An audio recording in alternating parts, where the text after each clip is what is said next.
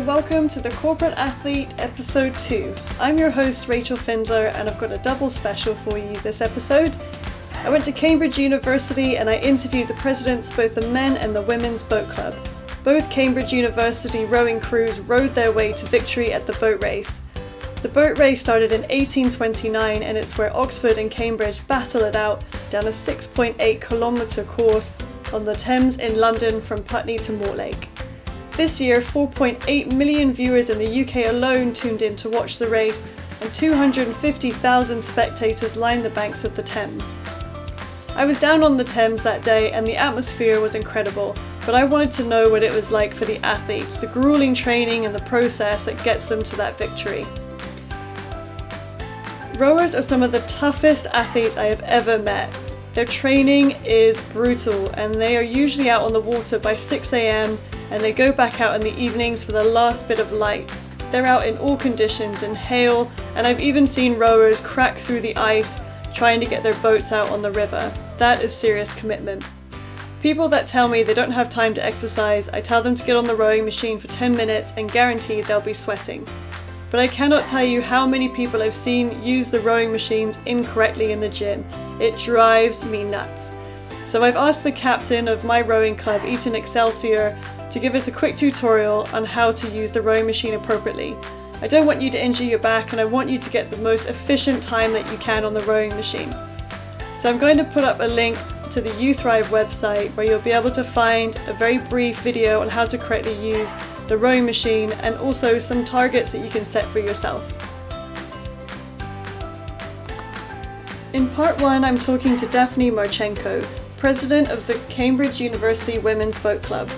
Not only was Daphne in the first ever women's crew to row in the boat race in 2015, she's also the first person of colour to ever row in the boat race.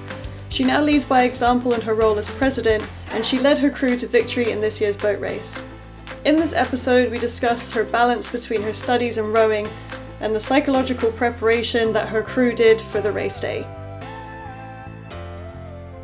Um, Daphne, thank you so much for being here talking with me today at your beautiful Cambridge boathouse. It's absolutely gorgeous here. And congratulations on your win this year. Thank you very much, and thank you for having me. What do you think is the better feeling for the girls when they cross the finish line or when they're spraying that champagne everywhere? Uh, I would say crossing the finish line, it's a feeling like none other. Whether you win or you lose, that's the culmination of all the hard work that you've put in that season. So I'd say crossing the finish line definitely is a very symbolic moment.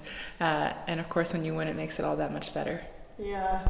And so tell me um, what goes on on the start line, because I can imagine there's a lot to think about. Um, obviously, the individual thinking, their mental preparation they've had to do, but also I can imagine it's quite challenging physically, lining the boats up, the weather conditions, and obviously the noise and nerves from the crowd as well. So, what happens on the start line?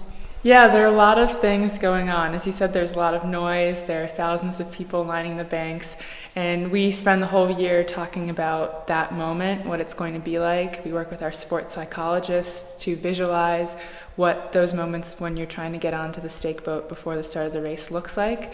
Uh, and we really think about just focusing on that first stroke.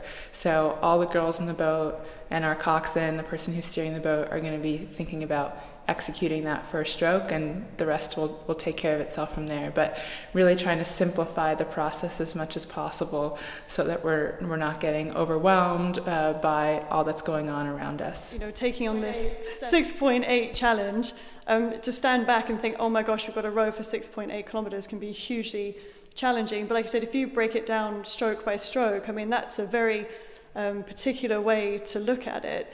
Um, what is it about that first stroke? Is that what you think sets the tone for the rest of the race, or does everything just become um, automatic for the girls after that first stroke? Yeah, the first stroke is hugely important. It's a little bit more technical than most starts that you would see in rowing because we are rowing on the tideway that has a tide, so there's a stream.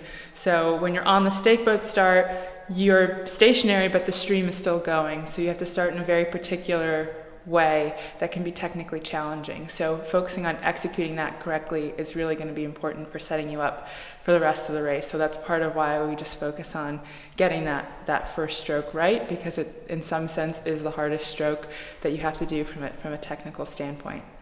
I think that's a great parallel as well. You know, the first step in anything in life is the hardest. You know, if you make a change, um, you change your, do- your job, the first day is going to be tough. You know, your first day of school is going to be tough. So your first stroke is going to be tough as well. I can imagine that's that's uh, the, the most focus is getting through that first day and realizing that maybe it's the most challenging part and the rest falls into place because you've done so much preparation leading up to this event.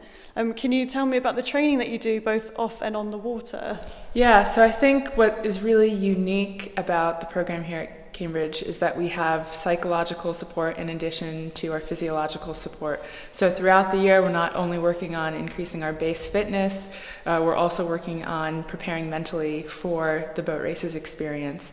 So, uh, you know, we catch a train at 5:55 in the morning, three days a week. We uh, go on our buses on the weekends to Ely, which is where we row, and do two sessions each on those days. And then we're in uh, every afternoon doing either strength and conditioning or on the ergs or the bikes. So we're training full capacity seven days a week, uh, and then we're meeting with our sports psychologist on a bi weekly basis if we need it that frequently, or on a monthly basis as a collective group. And we're setting, sitting down and thinking about what are our goals, what are the values and behaviors that we want to carry forth this season, what's the legacy that we want to leave behind, and, and what do we look like on race day, because it is a high pressure situation. So how you behave in your normal everyday environment might not be the same as how you'd behave in a high pressure situation. So, talking that through so that when we're on race day, if someone is in a corner with a towel over their head, none of us are worried or concerned about that. We know that that's part of their usual process in getting in the right place that they need to be in for race day. Yeah, that is so relieving to hear because I think it is so important to talk about um, a stressful situation that is coming up, like whether it's exams for some people, um, or maybe it's a big public speaking event and someone's afraid of public speaking. If there's so many ways you can prepare for this stressful moment, and seeking help through a psychologist can be a huge part of it. And I like how you said if someone's sitting with a towel over their head, it's totally normal, it's totally fine. That's just how they how they deal with it because you just want ways to learn how to control your fear and control your nerves leading up to that big moment. Um, so, I'm, so everyone has their own individual way, do they? And you work individually with the sports psychologist for that. Yeah, and then we'll sit down and we'll talk through in our boats what do I look like on race day so that everyone else who's with you on that day has a sense for how you're going to act, if there are certain things you want to talk about, if you don't want people to talk with you and you'd rather be in the zone listening to your music. So everyone's on the same same page about that and I think that that is really important acknowledging that it's okay to be vulnerable, it's okay to not be okay sometimes and that it's inevitable that you're going to feel a little anxious on the boat race day. If you didn't then you, you don't care about it. So uh, that's you know really how we frame it. You're you're anxious because this is important to you and how do we turn that anxiety into something that we can channel as a form of excitement, uh, something to look forward to as an opportunity to put forward all the work that we've been doing during the year. Yeah, and a little bit of nerves is okay, isn't it? It's what kicks the adrenal gland in so that you can have that extra strength as you as you take your first stroke. Um, do you mind sharing with us what your personal preparation is? Sure. So I have a very set routine that I like to do uh, just when I'm when I'm doing erg tests as well as on race day. So it's something that I can try and practice and model when we're on land doing our uh, physical tests on the rowing machines. Uh, and and the same thing goes for when we have races on the water. So I have a set playlist that I like to listen to. I What's your choice of music? Uh, I'd say that right now, listening to a lot of the Black Panther soundtrack. Oh, excellent. A lot of Kendrick Lamar, uh, a lot of Beyonce. so a little mix of that. Yeah, that'll get you going. yeah, yeah. So listening to my music, uh, being in the zone, wearing my lucky socks. Having my set warm up routine in terms of the stretches that I do and the order that I do them in. That's that's how I get ready. Um, just going back to your training, so you're saying that you're on the 5:55 a.m. train three mornings a week, and then you have your weekend rowing as well. You know, you've you've got your studies going on, and that is hugely demanding in its own. Never mind adding rowing to that. How do you find the motivation to get up in the morning to make that train? I mean, I have been rowing for 12 years now, so I feel like I haven't really known academics outside of rowing, and it's really forced me to have really great time management skills, to organize my day, to prioritize what I need to do and when I need to do it.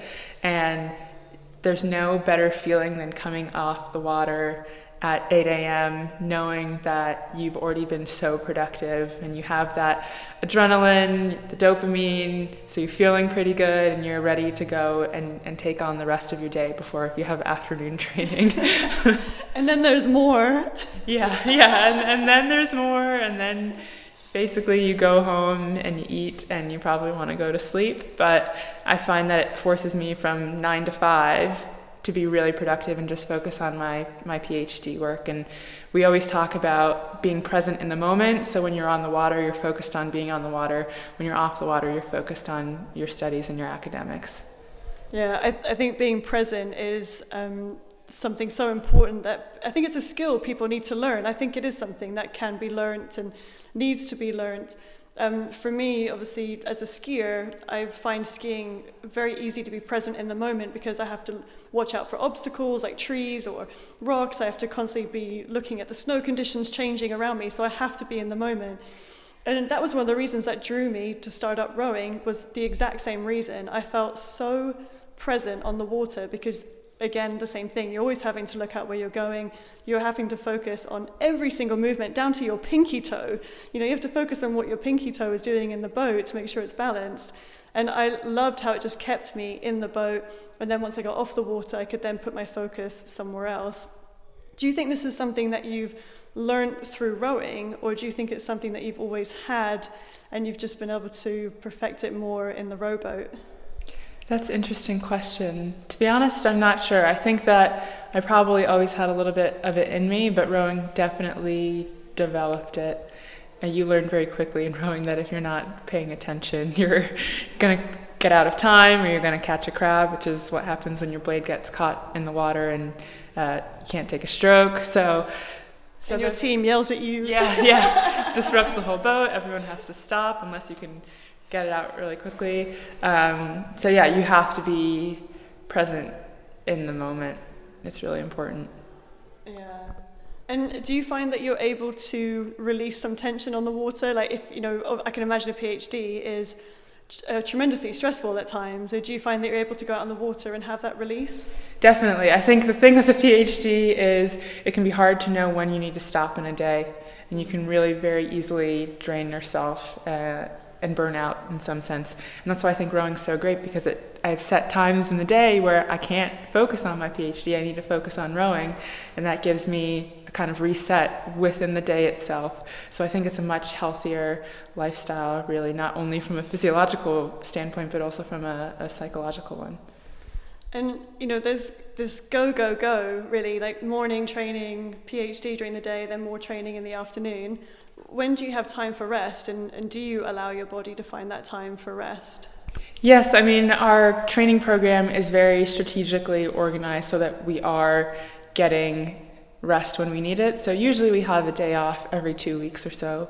Uh, and the training program is not as if we're doing high burst race pieces every day because that, that would burn you out. So we do a lot of steady state, is what we call it, um, kind of to build that, that base fitness. So we do take time to rest, and then um, I try as much as possible after the afternoon training to go home, have dinner, and, and just relax a little bit before I go to sleep.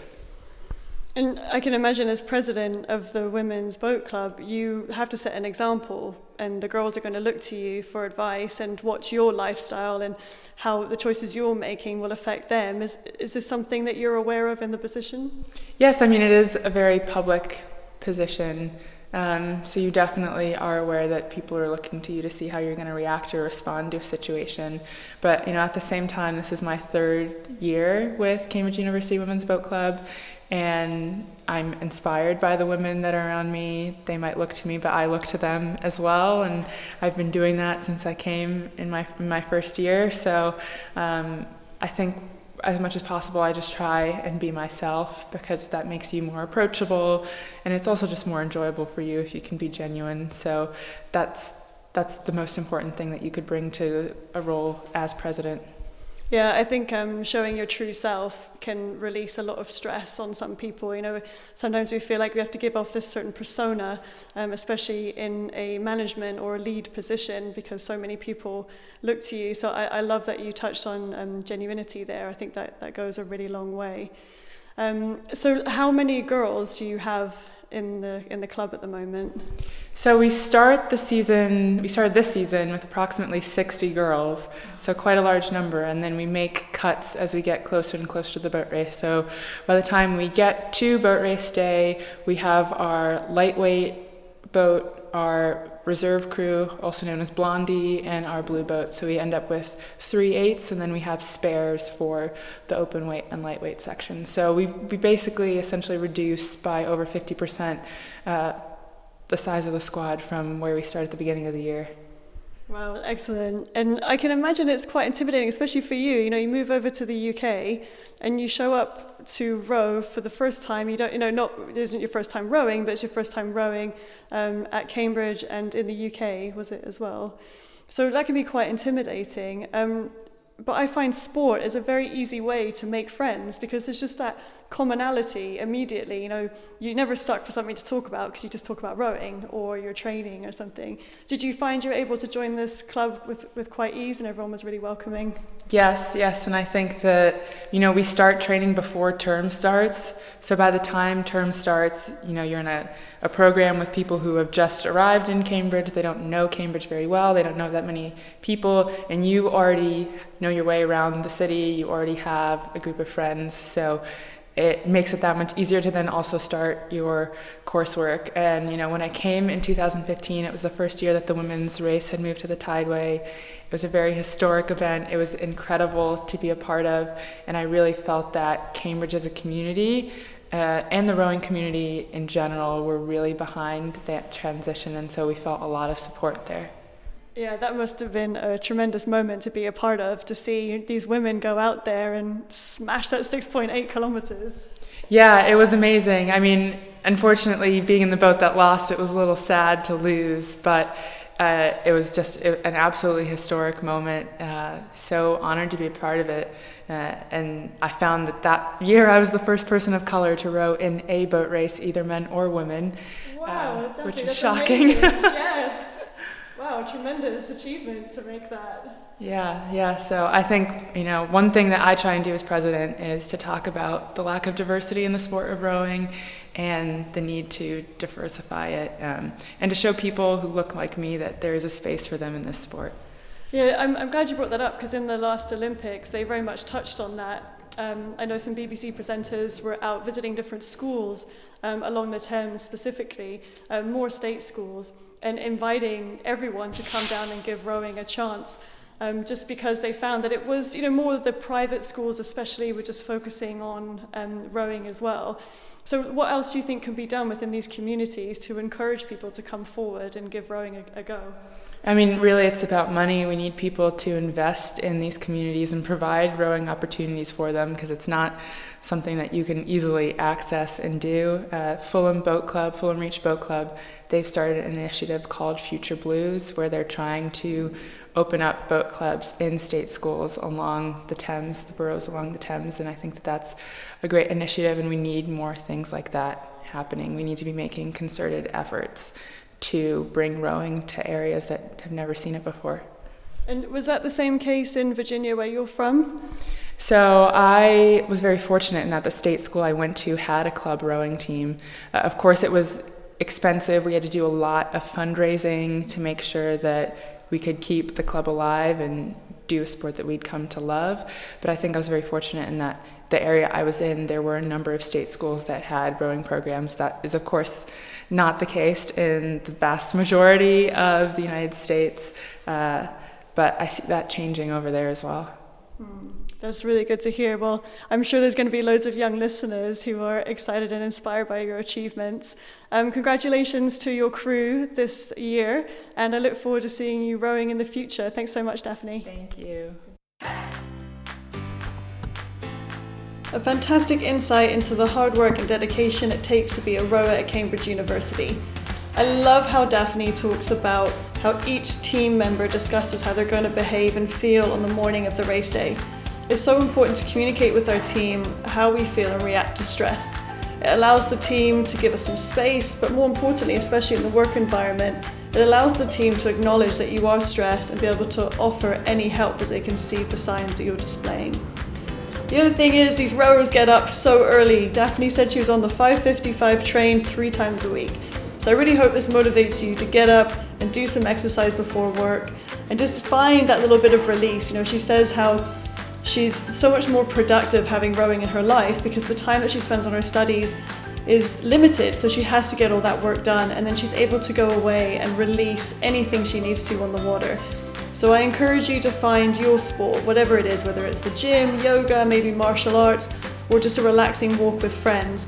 Find that time in your day to escape, to unwind, relax, and then go back to your desk. There's so many studies that prove that just a 30 minute walk a day will help us be so much more creative and healthier as well. As I mentioned, I'm going to post on the Uthrive website a couple um, rowing exercises for you to do. As I said, so many people tell me that they don't have time to exercise, but I promise you 10 to 20 minutes on the rowing machine will absolutely knacker you out.